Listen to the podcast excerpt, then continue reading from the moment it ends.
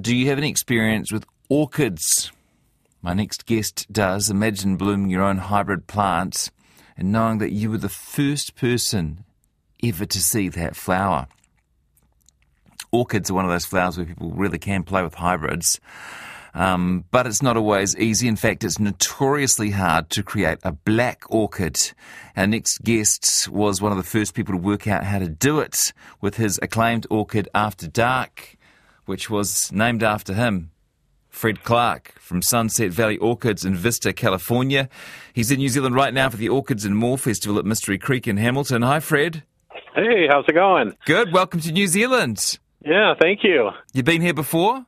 I have been here in the past. Yeah, I love New Zealand. Oh, well, it's nice to have you. Can you tell us a bit about your own journey into the world of orchids? Yeah, you know, I started growing orchids when I was 18. I was one of those original orchid nerds. And uh, started growing plants, and I met a gentleman who made orchid hybrids, uh, and he showed me how to make hybrids. When I was 19 years old, I made my first hybrid, and I've been doing it ever since. What is it about an orchid that people find so transfixing? Well, that is a good question. You know, the uh, the, the thing about me for me is when you make hybrids, you're actually creating something new, as you had said in the introduction. And when you see a plant that you've developed, that you've made a hybrid with bloom for the first time, you've got to know you're the first person ever to see that flower. And that's that's pretty special. That's a one-off kind of event in your life. So, can you explain hybridizing to us in as plain a language as you can? Well, it, it's uh, to actually make hybrids with orchids is quite easy. You take the pollen from one plant and you place it on the stigma of another plant, and you successfully uh, transferred pollen. Then a seed pod needs to develop. An orchid seed is uh, unusual. It's uh, very small and it doesn't germinate like other plant seeds do. And uh, you go through that process in a laboratory to germinate the seed. And it takes three or four years after that point to finally bloom the plant. They're hmm. slow growing. So when you finally get a plant to flower, you've probably invested at least four or five years. Gosh. And for people who don't know those flowers well, is there much diversity in the world of orchids from one orchid to another? Oh yeah, it's uh, orchids is the largest group of flowering plants on the planet. In fact, there are more different species of orchids than all mammals, reptiles, and birds combined. Wow.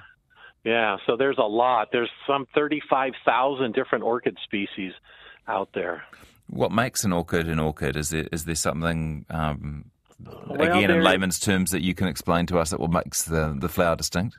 Yeah, it's unique in the way the flowers organized, the petals and the sepals and the lip. Also, the pollen is full, instead of being uh, loose and floating around, the, the, the pollen has formed a clump and it and the pollen is moved as a uh, by an insect or a bird or a pollinator from flower to flower and they're highly specialized with a symbiosis that's occurred with both the pollinator the environment and then germinating the seed with a uh, certain fungus that invades that seed and causes a germination. So they're quite integrated into the environment and uh, they're very special. And that's kind of the allure of an orchid is that there's so much to know about them that it's you have an infinite chance to learn about them. Is your After Dark orchids is that the one you're most proud of? Well, that's pretty good. Yeah, that's a pretty good deal when you when you when you make an orchid hybrid and the mythical right uh, black orchid appears uh, out of the group of seedlings, and uh, and then of course uh, it went on to be very successful in front of the uh, flower judges. The orchid flower judges were equally blown away. So, and then of course it, you know, it went around the world, and everybody has uh, Fredclarkeara After Dark now in their collection, or many people do. Oh, once you've once you've created it, it's re- it's relatively easy to to share it, is it? Yeah. So there's a process called cloning. You know, it's a, not a new process, and orchids can be cloned like lots of other plants and so uh, so they were widely distributed. I think all the four corners of the globe have somebody's got a plant of uh, After Dark in it. uh-huh. There's what? one here at the show, even. Yeah. Oh, just, great. Yeah, yeah. What makes a black orchid particularly difficult? Well, black uh, as a flower color. So black is the uh, absorption of all light. Right? No color is being reflected; it's all being absorbed. So as an insect or a pollinator, it's very hard to see black because no light is reflecting into your eye. It's all being absorbed. It's equally difficult to photograph. When you take a camera yeah. and you try to zoom in on it, the, the the lens will just you know zooms in and out, right? It can't see the flower, the viewfinder, because not enough light, and so uh, it's being reflected to the sensor in the camera. So anyway, so black isn't a color of flowers because it can't be seen. yeah, that's pretty mind bending. Do you um, do you recognise the ones, for example, this one you've seen at the show? Does it look exactly the same as the one you created in, I think, 2002?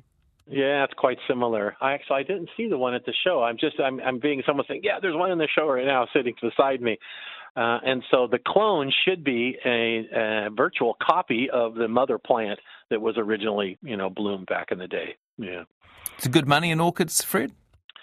Well, you know the not really, but but it's uh, the thing about orchids is orchid growers and orchid people. You know, we're having the show here at Mystery Creek, and you, you couldn't have a finer group of people come together. Really? Yeah, the sh- it's just magnificent. The the the event that they've got set up, and the camaraderie, and then everyone sharing a common passion with orchids it's just a it's a great it's a great thing and so i do it more for the love of the people you know maybe i started growing orchids for the orchids, but now I'm in orchids for the people. Hmm. And not the dogs. I see there's a note. Um, please, no dogs. Uh, yeah, no dogs. Yeah, yeah, they got a policy dogs. here. No dogs here. Yeah, you probably could bring a service dog if you. If yeah. You, yeah, yeah, but uh, yeah, no pets. Yeah. worried they'll make a mess, perhaps, or try and eat them. Something, yeah. Okay. Well, it's a triennial event. It doesn't happen every year, uh, and uh, Orchids and More is on at Mystery Creek this weekend from tomorrow, Friday to Sunday. Uh, and Fred is a star attraction, as well as displays from orchid clubs around New Zealand. Fred Clarke, real pleasure to have you in New Zealand and to, and to talk to you today. Yeah, thank you much.